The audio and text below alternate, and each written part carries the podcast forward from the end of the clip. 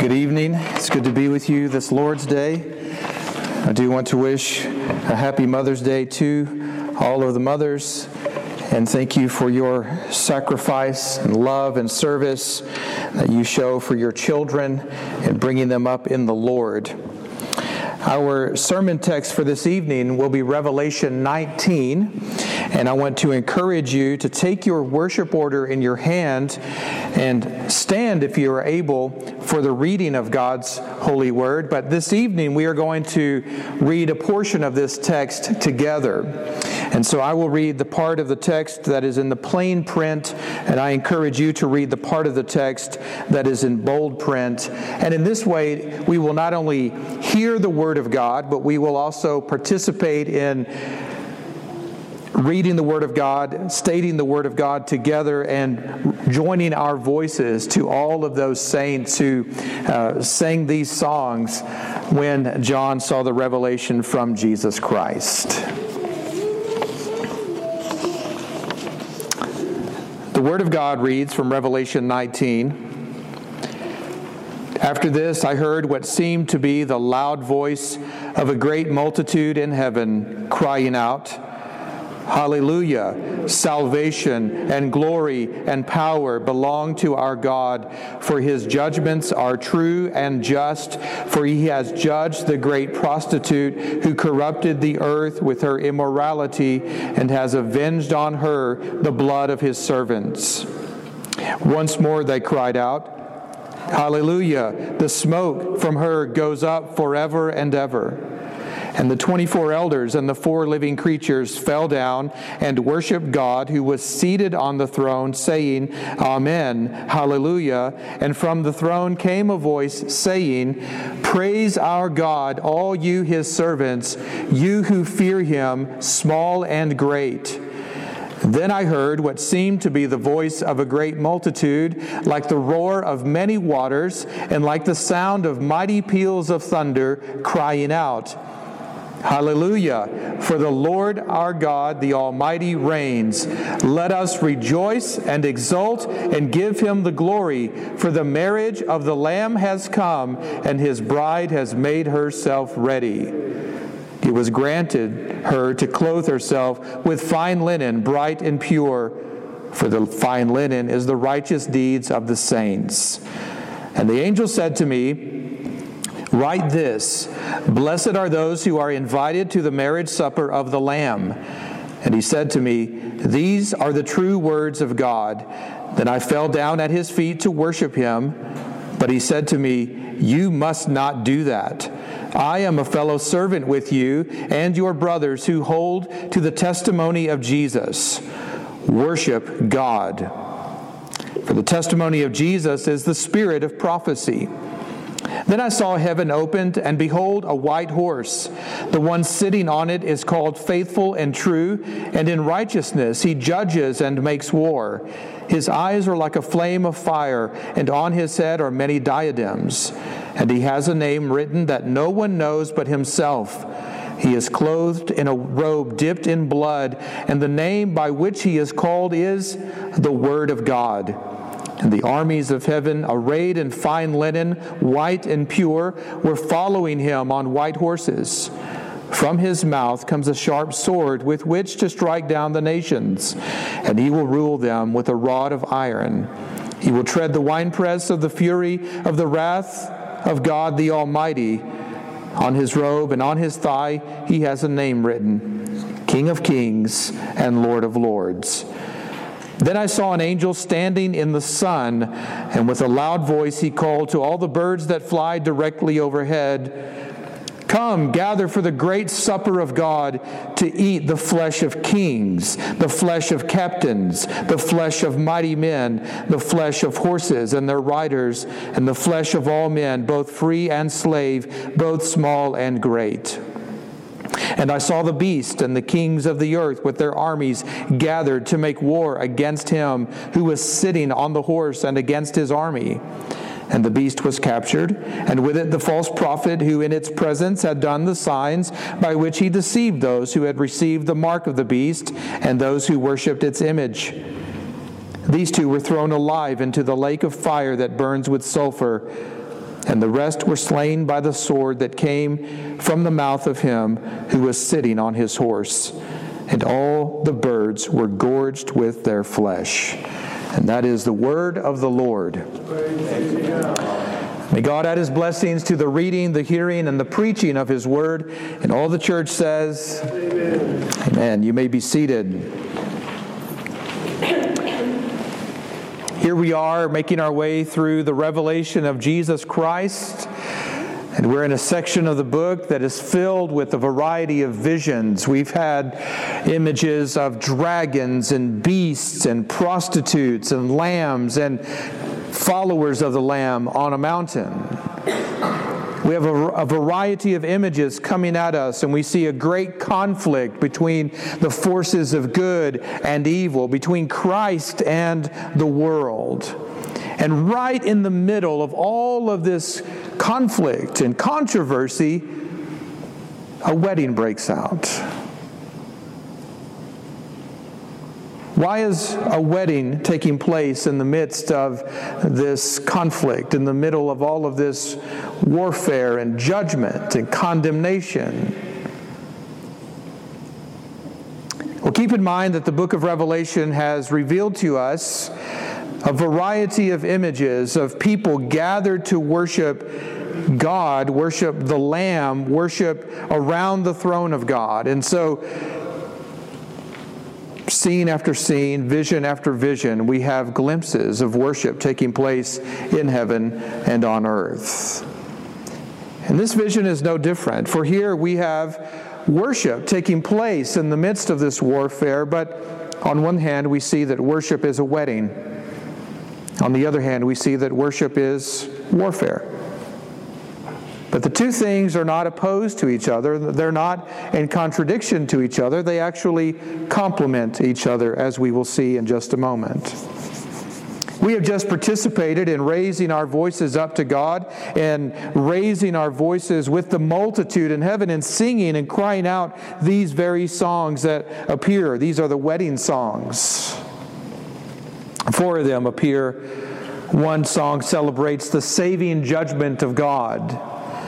Another song celebrates a sigh of relief and reprieve. It's a time of reflection. Another song is a call from God for us to praise Him. And then the fourth and last song of this wedding is a response in which we gather once again to worship. And why do we gather to worship once again? The answer is given. For the marriage of the Lamb has come, and his bride has made herself ready. In the midst of all of this worldly conflict, in the midst of all of this tension and strife that we've seen, suddenly a wedding breaks out. This is a sign, by the way, of new creation. Think all the way back to Genesis when God created the heavens and the earth. What was the crowning achievement of his creative work? It was not merely the creation of man or the creation of woman, but it was the creation of man, male and female, in the image of God. And in that creation, we see the formation of a union, the establishment of the marriage covenant. Here in the book of Revelation, in the midst of all of this work of Jesus Christ of undoing the curse and bringing about new creation, we have once again a wedding.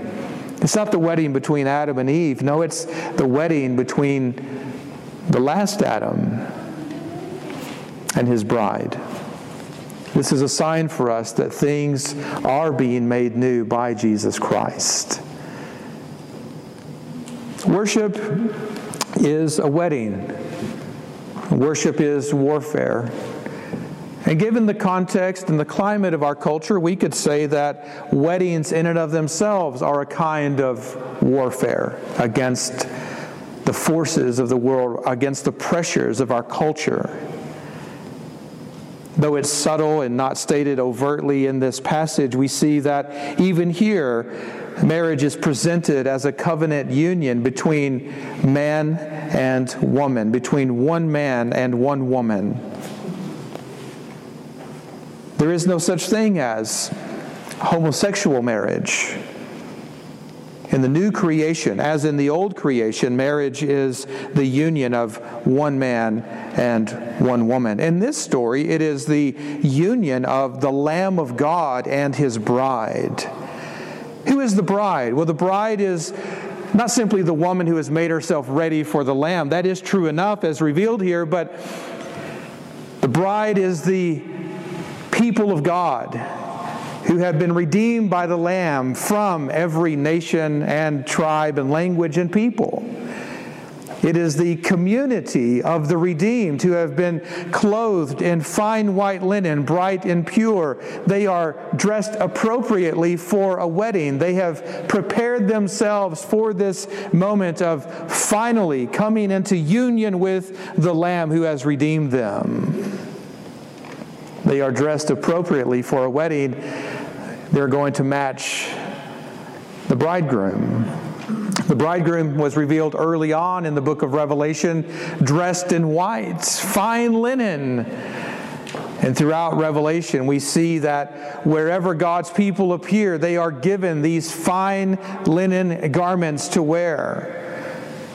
Not as tokens to keep them quiet, not as gifts to make them go away, but they are dressed in fine linen so that they can identify with their covenant head, the Lamb of God who takes away the sins of the world.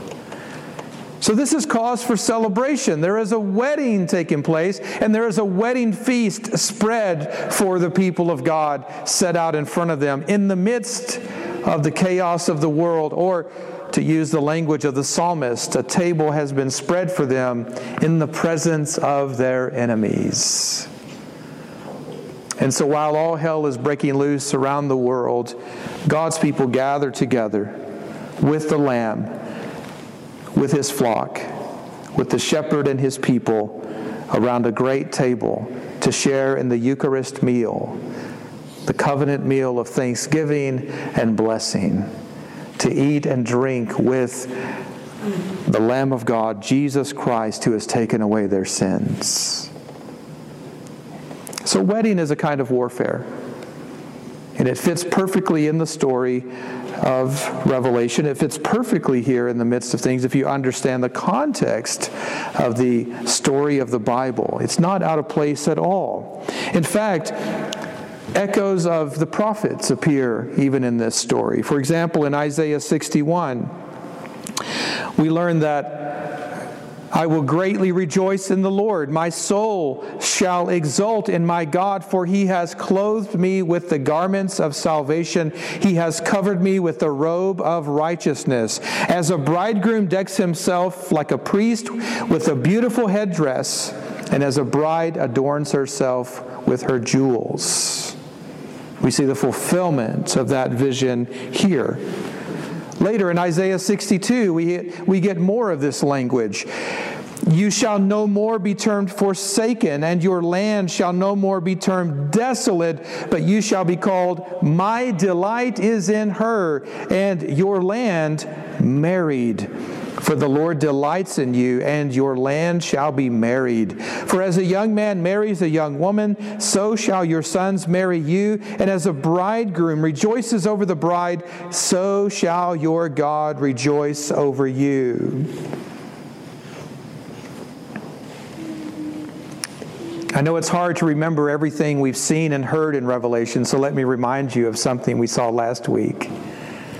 You remember the woman we met last week? The great prostitute, the mystery of Babylon. Remember how deceitful and seductive she was. Remember how hideous was her strength. Do you remember how much trouble she caused in the world? Now, standing in sharp contrast to that great prostitute is the virgin bride of the Lamb of God. You see the sharp contrast in these images. And so, on one hand, the people of God rejoiced at the fall of Babylon. Fallen, fallen is Babylon the Great, and hallelujahs went forth. But now, the people of God are celebrating something else the arrival of the bride of the Lamb, because she has made herself ready The vision says it was granted to her to clothe herself with fine linen, bright and pure. And what is this fine linen? It is the righteous deeds of the saints. So, in contrast to this great prostitute, the bride comes. She's made herself ready. She is adorned. She's prepared herself for the Lamb of God alone. And so, as unfaithful as the great prostitute was, the bride is totally faithful. And as hideous and tricky and deceitful as the great prostitute was, now we see the beauty and the faithfulness and the truth of this bride of the Lamb of God. We've met her before in our series, in our walk through Revelation. Remember, she was a woman. We saw her. She fled into the wilderness to escape the dragon. She went into the desert, and now she is rescued from exile. She went away to preserve her life and to escape trouble, but now she's been redeemed and brought forth and lifted up for the wedding. In contrast to the great prostitute who was cast down in shame, this bride of the Lamb has been called up for glory. And so that's the first part of the vision that I want you to see is worship is a wedding and wedding is a kind of warfare. It's a warfare against unfaithfulness. It's a warfare against sexual confusion. It's a warfare against a culture that has broken faith and covenant with God. And so each one of you who have cultivated faithfulness in your marriage, each one of you have pursued that and worked through the difficulties and struggled through that in your marriage, and you've held on to covenant. You've repented when necessary. You've obeyed You've loved, you've forgiven, you've worked through hard things, you're pursuing the right things. Your marriages are reflections of the marriage of the Lamb and his bride. Your marriages are dress rehearsal for that great and glorious wedding of the Lamb and his bride. Just as when we come to the Lord's table, it is dress rehearsal for the day, the time when we come together around the table of the Lord and we eat and drink with Christ and His church forever and ever. Part two warfare. In the latter part of this vision, we have this description of warfare. And what is interesting here is that in the vision, you have the bridegroom coming. And look how he comes. The bridegroom is coming on a white horse. He is called faithful and true. And in righteousness, he judges and makes war. Years ago, there was a there was a singing group out in a place where I was living, and I knew the guy who uh, was leading that group, and he actually composed a song that goes along with this. I will not sing it to you, although I'm very tempted uh, because of some things that happened yesterday, you know. But um, I'm not going to sing it to you. But I memorized this by virtue of learning that song. The interesting thing is, this is all about Jesus. And it centers us on who Jesus is. We've seen him as a lamb, we've seen him as, as a lion, but now we see him as Christus Victor. Christ, the victorious one, the conqueror who comes on his white horse wielding a sword, leading an army of people dressed in fine linen. Keeping with the vision we just saw, think of it this way that this is not a different group of people than the bride. No, the bride is coming with him, and she is a warrior princess. She is a warrior princess. She is the, this is an image of Christ leading the church militant against the enemies of God. Throughout this book of Revelation, we've seen these images of Christ appear again and again, and now they're all put together for us, and we see, oh, he's not just a weak lamb. He's not just a weary lamb who barely survived the, the crucifixion and made it through the tomb, and, and now he's alive on the other side. No, he is a glorious, majestic conqueror who has overcome sin and death and the devil and the flesh and the world. And he comes wielding a very sharp weapon, and this weapon is the Word of God. Now, you have a lot of people who will read a passage like this and they will take it and they will run to the nearest new Anabaptist or the nearest pacifist, and they will say to that person, Look, you can't be a pacifist because Jesus is wielding a sword against the enemies of God. He's no pacifist, he's a warmonger, right? He's a hawk, not a dove. It would be wrong to politicize this passage in that way. I want you to see that when Jesus goes after his enemies, he really and truly goes after his enemies. But he does not go after his enemies the way we do in the flesh. He's not wielding the weapons of our warfare, he is wielding the weapon of truth and faithfulness and righteousness. He is wielding the Word of God, and it is with the Word of God that he slays his enemies. It is with the Word of God that he overcomes those who rise up against him. It is with the power of his Word that he conquers the world. We sing in the hymn, a mighty fortress is our God. And in that, sim, in that hymn, we, we sing about the defeat and conquest of the devil. And one of the lines we sing is, One little word shall fell him. One little word shall fell him. That is the power of the Word of God coming out of the mouth of Jesus Christ. One little word shall fell his enemies. You notice, even in this vision, there's a lot of buildup to the war. Uh, the Lamb of God goes out, the Word of God riding his horse, the army of God dressed in white fine linen. This is not the weapon, this is not the, uh, the attire of worldly armies. They're dressed as priests, they're dressed as a bride, and they go out to make war. And there's a lot of buildup to it. And then, just as you get to the point of you think you're going to see a ferocious battle with the clanging of swords and the spilling of blood and tears and sweat, it's over before it gets started one little word shall fell him. If any of you ever had the occasion to read Tolkien and The Lord of the Rings, you will see that he approaches his narratives on warfare in precisely this way. He's reserved, understated, leaves much to the imagination. Because the point of the battle or the point of the story is not to tell you all the nitty gritty details of the warfare. The point of the narrative is to show you how majestic and glorious Jesus Christ is. There's some Old Testament, Old Testament precedent for this, by the way. If you have some time, go back and read Second Chronicles 20, and you will see that that serves as a great background for Revelation 19.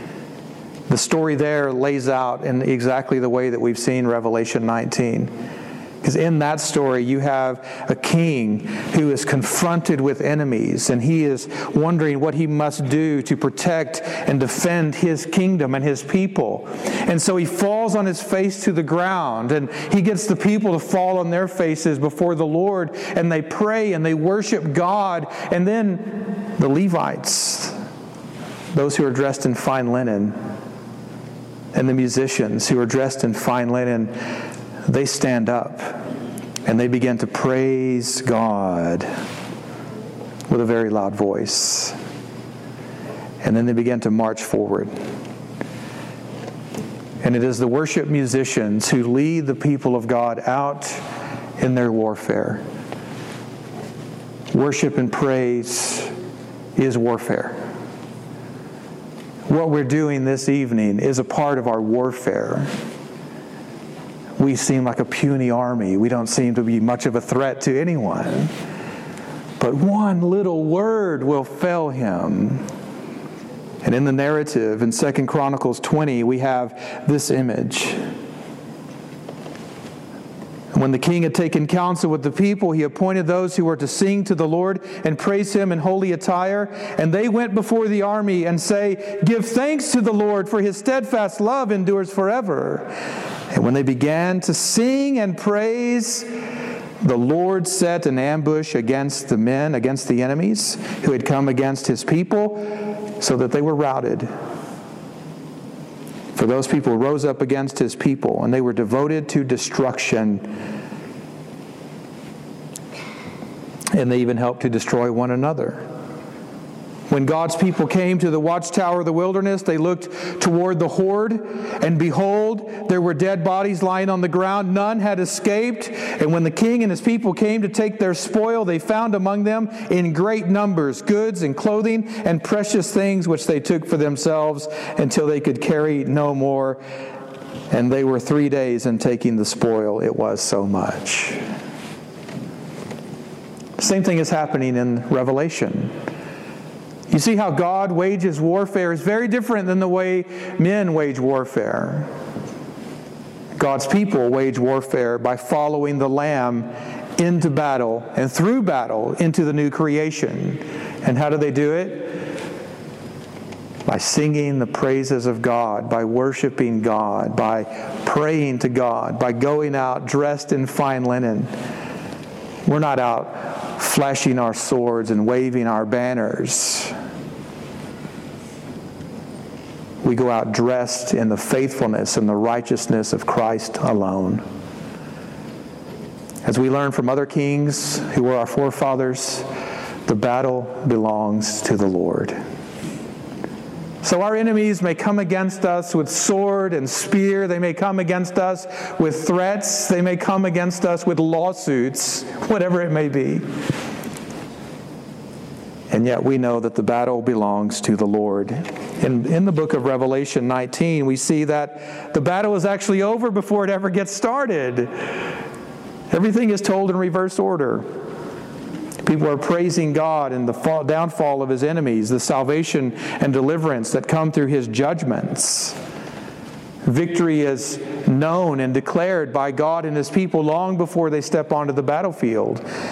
The only ones who don't seem to know what is going to happen are the enemies of God, whose flesh is ultimately devoured.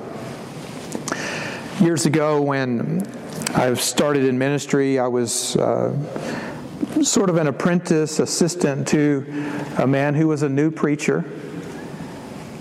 We were basically learning the ropes at the same time. He was a few months ahead of me, but he was also older than I was, and he was fun to be around. And I remember he was preaching through the book of Revelation, which everyone thought this is a massive undertaking for a man who is recently out of Bible college and a man who barely has any ministry experience. Um, he told me that he got a lot of help from commentaries and such, and we also had a good teacher. But I'll never forget that when he was preaching through Revelation, he said, uh, in chapter 19, he says, You can summarize all of Revelation 19 in this way it comes down to this eat or be eaten. Eat or be eaten. You can eat with Christ at the wedding feast, or you can be eaten with the beast after the war. And it is to that crossroads that we come, don't we? Will we eat or will we be eaten? I was thinking about how strange Revelation 12 to 20 is. It's a strange part of the book. You could argue the whole part of the book is strange, but every week I'm like, this is really strange. How are we going to make it through this together? And for those of you who might feel a little bit disoriented, let me just say to you here's what here's a good way to summarize this section of Revelation. It comes down to this. Here's the story. Kill the dragon, get the girl kill the dragon, get the girl. And that's what's happening here. Is the Lamb of God has gone against the dragon with all of his forces, all of his compatriots, and he's bringing down the dragon. Why? Because he's going to win the girl. And who is the girl? The girl is the bride who has made herself ready by dressing herself in righteous deeds, by dressing herself in imitation of Jesus Christ, who's taken away her sins. Well, it would hardly be a sermon from Revelation if I didn't quote Eugene Peterson at least one time. And my indebtedness to him and his book, Reversed Thunder, should be known by now. Uh, but without shame, or remorse, I do want to summarize what we've seen this evening by pointing out something that he mentions here. He says the contrast between a wedding feast and warfare could hardly be more extreme, but it is complementarity, not contradiction, that we experience as we submit to the images. Salvation is the intimacies and the festivities of marriage. Salvation is aggressive battle and the defeat of evil. Salvation is neither of these things by itself. It is the two energies, the embrace of love and the assault on evil in polar tension, each defined by the other, each feeding into the other. So, what have we seen this evening? We've seen that worship is a wedding feast and worship is a warfare. And we've seen that the Word of God is the one who grants us victory in both. And I hope and pray that you're encouraged by these things. I hope and pray that in your marriage you're encouraged by these things. And in your daily struggle in life, that you're encouraged by these things, knowing that your victory is granted to you by the person and work of Jesus Christ. And that is a great cause for rejoicing and for resting in the Lord. I'd like to end this evening with a reading from Psalm 45, which I want to use as the pastoral prayer. And this, if you read in Psalm 45, you'll note there's a little inscription that says this is a psalm written uh, as a wedding psalm. It's a wedding psalm. But it's not just a wedding psalm for men and women in the community of God's people, it's actually a wedding psalm for Christ and his church. So let us stand together and hear this prayer, this Psalm 45, and then we'll wrap up this evening. My heart overflows with a pleasing theme. I address my verses to the King. My tongue is like the pen of a ready scribe. You are the most handsome of the sons of men. Grace is poured out upon your lips. Therefore, God has blessed you forever. Gird your sword on your thigh, O mighty one, in your splendor and majesty. In your majesty, ride out victoriously for the cause of truth and meekness and righteousness. Let your right hand teach you awesome deeds. Your arrows are sharp in the heart of the king's enemies. The peoples fall under you. Your throne, O God, is forever and ever. The scepter of your kingdom is a scepter of uprightness. You have loved righteousness and hated wickedness. Therefore, God, your God, has anointed you with the oil of gladness beyond your companions. Your robes are all fragrant with myrrh and aloes and cassia. From ivory palaces, stringed instruments make you glad. Daughters of kings are among your ladies of honor. At your right hand stands the queen in gold. Hear, O daughter, and consider and incline your ear. Forget your people and your father's house, and the king will desire your beauty. Since he is your Lord, bow down to him. The daughter of the world will seek your favor with gifts, the riches of the people. All glorious is the princess in her chamber, with robes interwoven with gold and many colored robes. She is led to the king, with her virgin companions following behind her. With joy and gladness, they are led along as they enter the palace of the king. In place of your fathers shall be your sons. You will make them princes in all the earth. I will cause your name to be remembered in all generations. Therefore, nations will praise you forever and ever. Amen.